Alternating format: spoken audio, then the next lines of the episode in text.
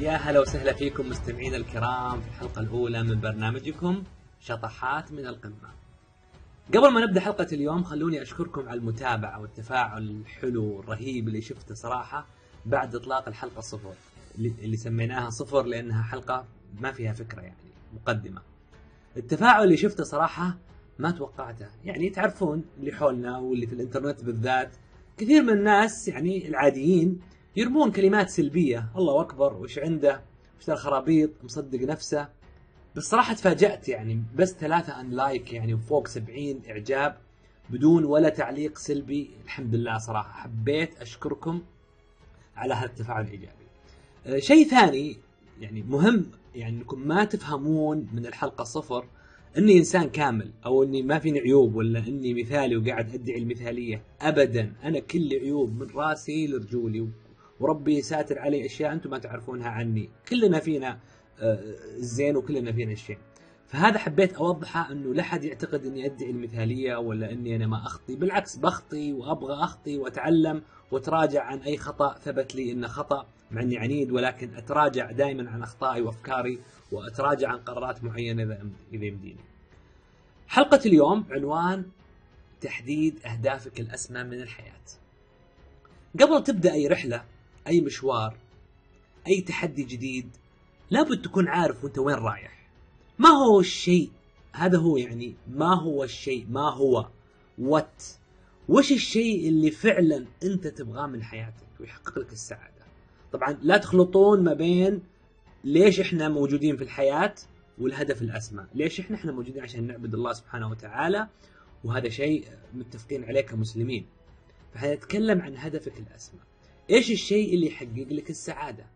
السعادة أن الواحد يحصل الشيء اللي يبغاه صح ولا لا؟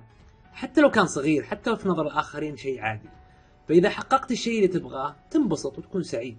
وإذا انحرمت منه تحزن. وإذا صار لك شيء ما تبغاه برضو تحزن. المشكلة أن الناس قاعدة تحقق اللي يبونه الناس الثانيين. قاعدة تحقق اللي المجتمع حطه في عقلنا الباطن إنه هو اللي سبب السعادة. أنت لازم تعرف وش تبغى وتتأكد إنه هل هذا اللي تبغاه يحقق السعادة ولا لا. بس في شيء مهم قبل هذا كله اللي هو وش هو الشيء مهم جدا نسأل ليه هذا الشيء؟ لماذا؟ واي؟ لماذا أنت تبغى هذا الشيء؟ وهذا اللي أسميه الهدف الأسمى اللي لازم تعرفه وتخزنه في عقلك الباطن. أعماق أعماق عقلك الباطن. تردده تكتبه تشوفه كل يوم. يصير شيء تؤمن فيه. الهدف الأسمى هو اللي يحدد القرارات اللي تسويها في حياتك. هو اللي يسهل الأمور لك. هو اللي بيجاوب على سؤال ليش تبغى ذا الشيء؟ ليه تبغى تكون ثري؟ ليه تبغى تشتري بيت؟ ليه تبغى تتزوج؟ ليه تبغين تتزوجين؟ ليه تبغى تفتح مشروع؟ ليه تبغى تكتتب في أرامكو؟ ليه تبغى تشتري سيارة؟ حتى في اتفه الأمور ليه تشجع الفريق الفلاني؟ إذا الشيء اللي تبغاه من الأشياء اللي تو قلناها هذا تبغى بيت تبغى سيارة يوصلك لهدفك الأسمى تتخذ القرار بكل ثقة.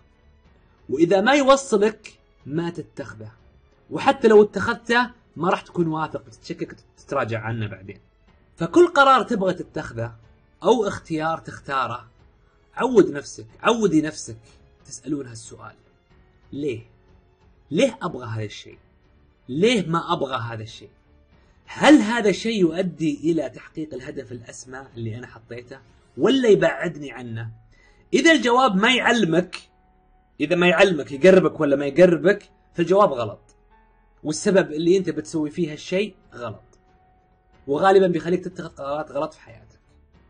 وإذا الجواب يعلمك إنه إيه هذا الشيء يقربك الهدف الاسمى تروح تتخذه. لا هذا الشيء ما يقربك الهدف الاسمى تبعد عنه بكل بساطة. فهذا الشيء طبعا ما يكون إلا إذا الهدف الاسمى مخزن في داخلك.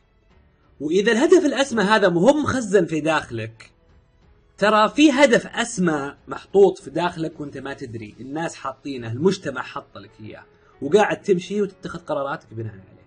خلونا نعطي أمثلة نفس اللي قلناها قبل شوي. سؤال مثلا ليه تبغى تكون ثري؟ ليه تبغين تكونين ثرية؟ الجواب العادي آه، عشان أسوي اللي أبي وأشتري اللي في نفسي وما أنحرم من شيء. هذا جواب خطأ. إذا صرت ثري أصلا ما عاد تحتاج شيء ما عاد في شيء تبغى تشتريه. أصلا في أشياء كثير صارت تجيك ببلاش. واصلا الشراء ما عاد يسعدك. الإنسان يوصل لمرحلة في حياته إذا توفرت عنده الأساسيات المعيشية والاكتفاء الذاتي تصير السعادة اللي يلقاها من الفلوس مو بمثل أول. في البداية إيه لو يجيك 10000 ريال وأنت طفران ما عندك شيء بتطير من الفرحة. لو يجيك ألف وأنت ما عندك شيء بتنطط من الفرحة. بعدين إذا مثلا راتبك صار 10000 صار عندك وظيفة وجاك خمسين ألف ريال هدية أوه بتنبسط. وإذا عندك في حسابك مية ألف ريال وربحت فوقها مية ألف ريال واو بتستانس. بعدين إذا توصل لمرحلة إذا توفرت لك الأشياء صار عندك بيت صار عندك سيارة صار عندك دخل ثابت ودخل سنوي نص مليون ريال أو ثروة مليون مليونين عشرة مليون. خلاص ساعتها العشرة آلاف ريال ما عاد تسعدك زي أول. لو واحد يجي يعطيك عشرة آلاف ريال وأنت عندك هالثروة تعطيها أحد. يمكن تشتري فيها شيء ما تبيه. إذا ثروتك مليار المليون ترى بالنسبة لك زي العشرة ريال. بالنسبة للي عنده عشرة آلاف. فهالمرحلة يعني خلاص يصير الواحد تحقيق أموال إضافية مجرد تحقيق نقاط بالنسبة له رصيد قاعد يزيد. ما يستخدمه ما يحتاجه أصلا. هو بالنسبة له ما ما يفرح إذا زادت الفلوس عشان الفلوس زادت. هو يفرح لأنه دليل على أنه قاعد ينجح وقاعد يصعد وقاعد يروح. وقاعد يحقق أهداف أسمى اللي هو قاعد يسويها. فتحقيق الأموال الإضافية بعدين هو لمجرد تحقيق نقاط scoring points بس بالنسبة له تدل على أنه ماشي في الاتجاه الصحيح. مثال ثاني سؤال ليه تبغى تشتري بيت؟ ليه تبغى تمتلك بيت؟ الجواب البديهي والله عشان أفتك من الأجار. خطأ هذا جواب خطأ هذه نظرة سلبية أصلا غير صحيحة أصلا يمكن الأجار الحين في المرحلة ذي أحسن لك. سؤال ليه تبغى تسافر؟ والله عشان أروق عشان أرتاح من الشغل وافتك شوي وريح أخذ لي مساج وأروق و... عشان عشان أخذ راحتي وأفتش بالنسبة للبنات. خطأ هذا جواب خطأ. معناته أنت عايش في جحيم وتبغى تاخذ راحة من هالجحيم كم من يوم وترجع للجحيم مرة ثانية بعدين. وش ذا العيشة؟ سؤال ليه تبغى وظيفة؟ تبغى تتوظف الحين والله عشان آخذ راتب. خطأ! يمكن تشتغل في وظيفة ما تصلح لك بتنطرد يوم من الأيام وخلاص ما عاد في راتب. معناته أنت أصلا يعني تعتقد إنه رقبتك معلقة بأحد يعطيك راتب وإن الثروة لا يمكن تتحقق إلا بالراتب. سؤال ليه أكتتب في أرامكو؟ ليه تبغى تفتح مشروع؟ والله عشان أربح. جواب خطأ. ليه؟ لأنك ممكن ما تربح. ممكن تخسر. أنت قاعد تقول في نفسك وأنت تقول عشان أربح أنت قاعد تخزن في عقلك الباطن إن الربح مضمون. وبالتالي حتنهار إذا كان جوابك غلط إذا شفت الحقيقة. سؤال ليه تبغى تتزوج؟ ليه تبغى تتزوجين؟ والله عشان أستقر آه، عشان أستر نفسي. هذا الجواب خطأ. ليه؟ لأن من قال لك أن الزواج معناته استقرار. راح يسقط الزواج من أول مشكلة تصير بينك وبين شريكك. لأن السبب اكتشفت أنه غلط. الزواج فيه تعب في عيال يجون في سهر بالليل في تنقل في بيت جديد في فمو مو معناته استقرار. ليه تبغى تدخل الجامعة؟ والله عشان يكون عندي شهادة واتوظف ويصير عندي راتب وأتزوج. خطأ خطأ خطأ خطأ. هذه الإجابات اللي تو قلتها قبل شوي وبعد شوي بنتكلم عن الجواب الصحيح. الإجابات اللي قلتها قبل شوي هي الإجابات الأولى اللي أول ما تبدأ أول شيء يطلع في بالك. هذه جاية من عقلك الباطن اللي مخزن فيه أشياء من المجتمع اللي حولك ومن تربيتك ومن يعني طبيعي جدا.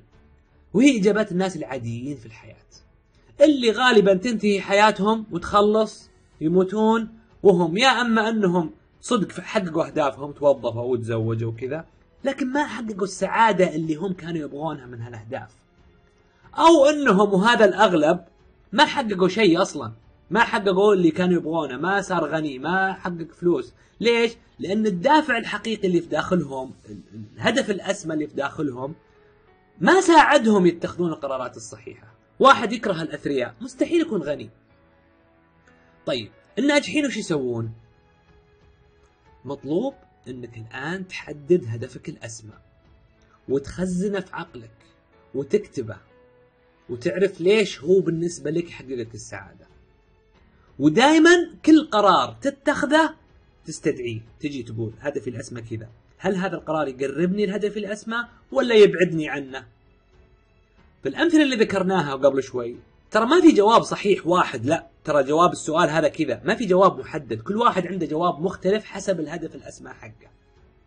ممتاز؟ فمثلا يعني لما يكون في سؤال ليش تبغى تكون ثري لو كان هدفك الأسمى مثلا آه علشان أقدر أساعد أكبر قدر من الناس. يصيرون أثرياء مثلي. وأفتح مشاريع ووظفهم لأن هذا الشيء يحقق لي سعادة. أنا أنبسط لما أني أشوف أمكن الناس. ولا مثلا أنا هدفي الأسمى أني أبغى أمن مستقبل أبنائي وأحفادي وأكون آه، إرث لهم وأترك بصمة حلوة بعد ما أمشي. هذا هدف أسمى. سؤال. ليه تبغى تملك بيت؟ فإذا كان هدفك الأسمى أنك تكون ثري عشان تحقق اللي تو قلناه فالجواب الصح لأن امتلاك بيت يعني زيادة ممتلكاتي تقليل مصاريفي على المدى البعيد. هالشيء بيخلي ثروتي تزيد وأصير ثري أكثر. آه هنا الآن لما تجاوب على السؤال بهالطريقة تتغير نظرتك للأمور ويتغير قرارك. نوعية البيت اللي تشتريه غير بيكون انت بتشتري بيت يقلل مصاريفك الحين مو ببيت تفشخر فيه قدام الناس.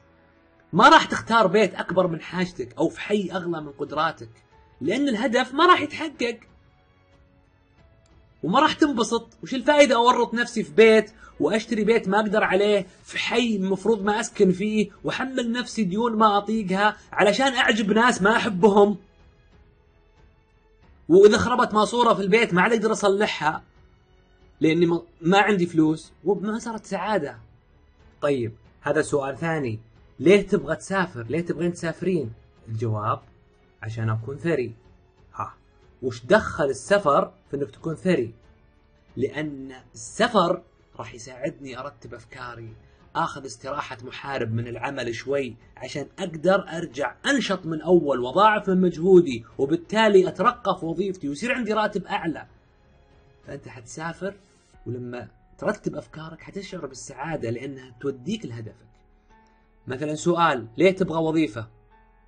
الجواب مفروض يكون الوظيفة محطة. أقدر أحقق منها دخل ثابت أثناء بناء ثروتي.